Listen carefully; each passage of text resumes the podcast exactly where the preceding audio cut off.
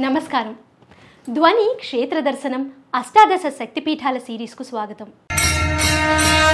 ధ్వని క్షేత్ర దర్శనం. అష్టాదశ శక్తిపీఠాలలో ఏడవ శక్తిపీఠం కొల్హాపురే మహాలక్ష్మి. ఈ ఆలయం మహారాష్ట్రలోని కొల్హాపూర్ పంచగంగ నది ఒడ్డున ఉన్నది. ఈ ఆలయంలో సతీదేవి నయనాలు పడ్డాయి అని అంటారు. లక్ష్మీదేవి ఆలయాలు విడిగా చాలా అరుదు. అందులో ఈ ఆలయం చాలా ప్రత్యేకమైంది. అలా వైకుంఠపురంలో ఉన్న అమ్మవారు భక్తుల కోసమే ఇలా వెలసింది అని భక్తుల ప్రగాఢ నమ్మకం. ఈ ప్రదేశం తన భార్య లక్ష్మీదేవి ప్రదేశం అయినందున శ్రీ విష్ణువుకు కూడా ఎంతో ప్రీతికరమైందని భక్తులు నమ్ముతారు. మరి ఈ ఆలయ విశేషాలు ఈనాటి ధ్వని క్షేత్ర దర్శనలో తెలుసుకుందాం.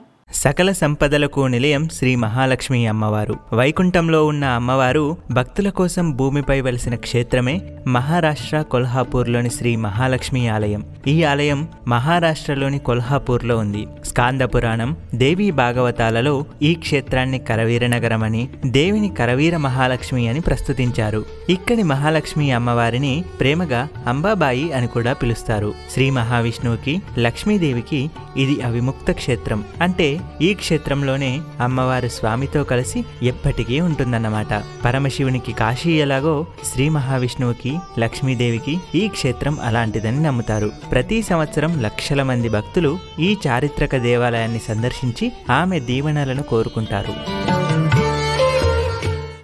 మహావిలయంలోనూ ఈ ఆలయం చెక్కు చెదరదట. అందుకే దీన్ని కర్వీర్గా వ్యవహరిస్తారు. ప్రళయకాలంలో శివుడు తన శూలంతో వారణాసిని ఎత్తి పట్టుకుంటే స్వయాన తన కరములచే ఈ నీట మునిగిన క్షేత్రాన్ని లక్ష్మీదేవి ఎత్తి పట్టుకుందట. అందుకే ఈ స్థలాన్ని కర్వీర్ అని కూడా పిలుస్తారు. ఎన్నో సంవత్సరాలు ఋషులు మునులు ఇక్కడ తపమాచరించి లక్ష్మీదేవిని పూజించారట. సిరి కొలువున్న క్షేత్రంలో సిరి సంపదలకు లోటుంటుందా? కదా?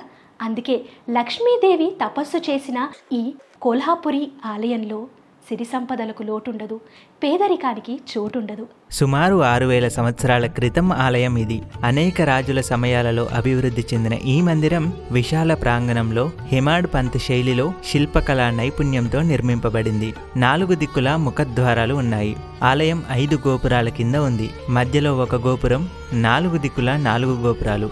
తూర్పు గోపురం కింద మహాలక్ష్మి మధ్యన కుమార మండపం పడమరణ గణపతి ఉత్తర దక్షిణ గోపురాల కింద మహాలక్ష్మి మహాసరస్వతి కొలువుదీరి ఉన్నారు. ఉపాలయాలలో వెంకటేశ్వర స్వామి నవగ్రహాలు రాధాకృష్ణ కాలభైరవ వినాయకుడు సింహవాహిని తుల్జాభవాని వగైరా అనేక దేవీ దేవతలున్నారు. గర్భగుడిలో అమ్మవారి విగ్రహం సుమారు ఆరడుగుల చదరంగా ఉన్న ఎత్తైన వేదిక మీద రెండడుగుల పీఠం. దాని మీద మహాలక్ష్మి అమ్మవారు కూర్చుని ఉన్న భంగిమలో ఉంటుంది. అమ్మవారు చతుర్భుజి. నాలుగు చేతులలో పండు గద డాలు పానపాత్ర ధరించి ఉంటుంది. మూడడుగుల ఎత్తున్న మూర్తి అనేక ఆభరణాలతో అలంకరించబడి చాలా అందంగా ఆకర్షణీయంగా ఉంటుంది.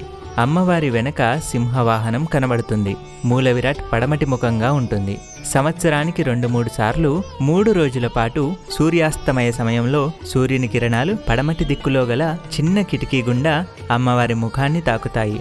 ఈ ప్రత్యేక దర్శనానికి భక్తులు అధిక సంఖ్యలో వస్తారు. గర్భగుడి గోడపై శ్రీచక్రం ఉండటం ఇక్కడ ఇంకో ప్రత్యేకత. ఈ ఆలయంలో మొదట ఒక మహాలక్ష్మిని ప్రతిష్ఠించారు. తర్వాత పదకొండవ శతాబ్దంలో గండరాదిత్య హయాంలో మరమత్తులు ప్రదక్షిణ బాట మహాకాళి మహాసరస్వతి ప్రతిష్ఠ జరిగాయి. మూల విరాట్కి మహాకాళికి మధ్య మహాలక్ష్మి యంత్రం స్థాపించబడింది. దీనిపైన గాజు పలక ఉండడంతో భక్తులు దర్శించుకోవడానికి వీలుగా ఉంటుంది. ఒకసారి వైకుంఠంలోని శ్రీ విష్ణువు దగ్గరికి భృగు మహర్షి వచ్చాడట.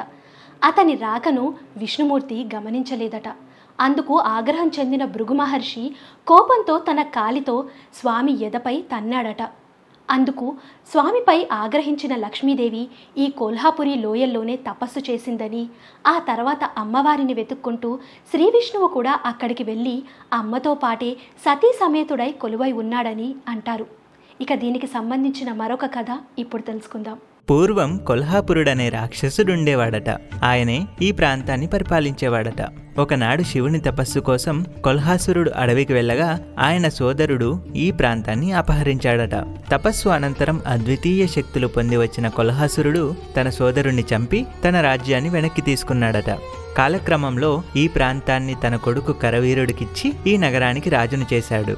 ఆ తర్వాత దేవతలతో జరిగిన యుద్ధంలో శివుడు ఈ కరవీరుడిని సంహరిస్తాడు. కరవీరుడు చనిపోతున్న సమయంలో శివుడి నుండి ఓ వరం పొందుతాడు. తాను చనిపోయిన తర్వాత ఈ నగరం తన పేరు మీదుగా కరవీరపురంగా ప్రసిద్ధి చెందాలని కోరుకున్నాడట. తదాస్తు అన్నాడట పరమశివుడు. పుత్రుని మరణం తర్వాత ఆగ్రహం వ్యక్తం చేసిన కొల్హాసురుడు దేవతలకు మహాలక్ష్మి అండ ఉండడంతోనే తమపై యుద్ధం గెలుస్తున్నారని కఠోరమైన తపస్సు చేసి మహాలక్ష్మిని ప్రసన్నం చేసుకుని వంద సంవత్సరాలు లక్ష్మీదేవి ఈ నగరంలో అడుగు పెట్టకూడదని వరం కోరాడట. మహాలక్ష్మీదేవి తదాస్తు అన్నది. దాంతో కొల్హాసురుడు దేవతలపై అరాచకం సృష్టించాడట. దేవతలు అమ్మవారిని మొరపెట్టుకోగా రాక్షసునికిచ్చిన మాట ప్రకారం వంద ఏళ్ళ పాటు తను ఆ ప్రాంతంలో అడుగు పెట్టనని చెప్పింది. ఆ గడువు గడిచిన తర్వాత కొల్హాపూర్ చేరి అమ్మవారి స్వయం స్వయంగా ఈ రాక్షసుడిని అంతం చేసి ఆ తర్వాత ఇక్కడ స్వయంభువుగా వెలిసిందంటారు. అంతేకాదు ఒక్క రోజులోనే ఈ ప్రాంతమంతా సృష్టించిందట. ఈ ఆలయాన్ని కోల్పూర్ కోల్గిరి కొలనగిరి పట్టణ్ అని కూడా అంటారు. కొల్ల అంటే లోయ పూర్ అంటే పట్టణం అని అర్థం. ఆదిశంకరాచార్యులు ఈ ఆలయాన్ని దర్శించి ఇక్కడ శ్రీచక్రాన్ని స్థాపిస్తే ఈ ఆలయ వైశిష్టాన్ని తెలుసుకొని విద్యాశంకర భారతి ఇక్కడ మఠాన్ని స్థాపించారు. అలాగే ప్రతిరోజు మధ్యాహ్నం దత్తాత్రేయుడే స్వయంగా ఇక్కడ భిక్షాటన చేస్తాడని ప్రతీది సూర్య భగవానుడు లక్ష్మీదేవి కటాక్షం కోసం ప్రతి సంవత్సరం మూడు రోజులు గర్భాలయంలోకి తన కిరణాలను ప్రసరింపచేస్తాడు. మొదటి రోజు పాదాలపై రెండవ రోజు నడుము భాగంపై మూడో రోజు శిరస్సుపై కిరణాలు ప్రసరిస్తాయి. ఈ ఉత్సవాలను కిరణ్ ఉత్సవ్గా పిలుస్తారు. ఈ మూడు రోజుల పాటు అమ్మవారి దర్శనం కోసం వేలాది మంది భక్తులు వస్తారు. సూర్యగ్రహణం రోజున ఈ క్షేత్రంలో మూడున్నర కోట్ల తీర్థాలు కొలువయ్యుంటాయట. ఆ రోజున ఈ క్షేత్రంలో స్నానం ఆచరిస్తే పంచమహాపాతకాలు కూడా ప్రక్షాళనమవుతాయట. ఈ ఆలయంలో అమ్మవారికి రోజు ఐదు సార్లు అర్చన జరుగుతుంది.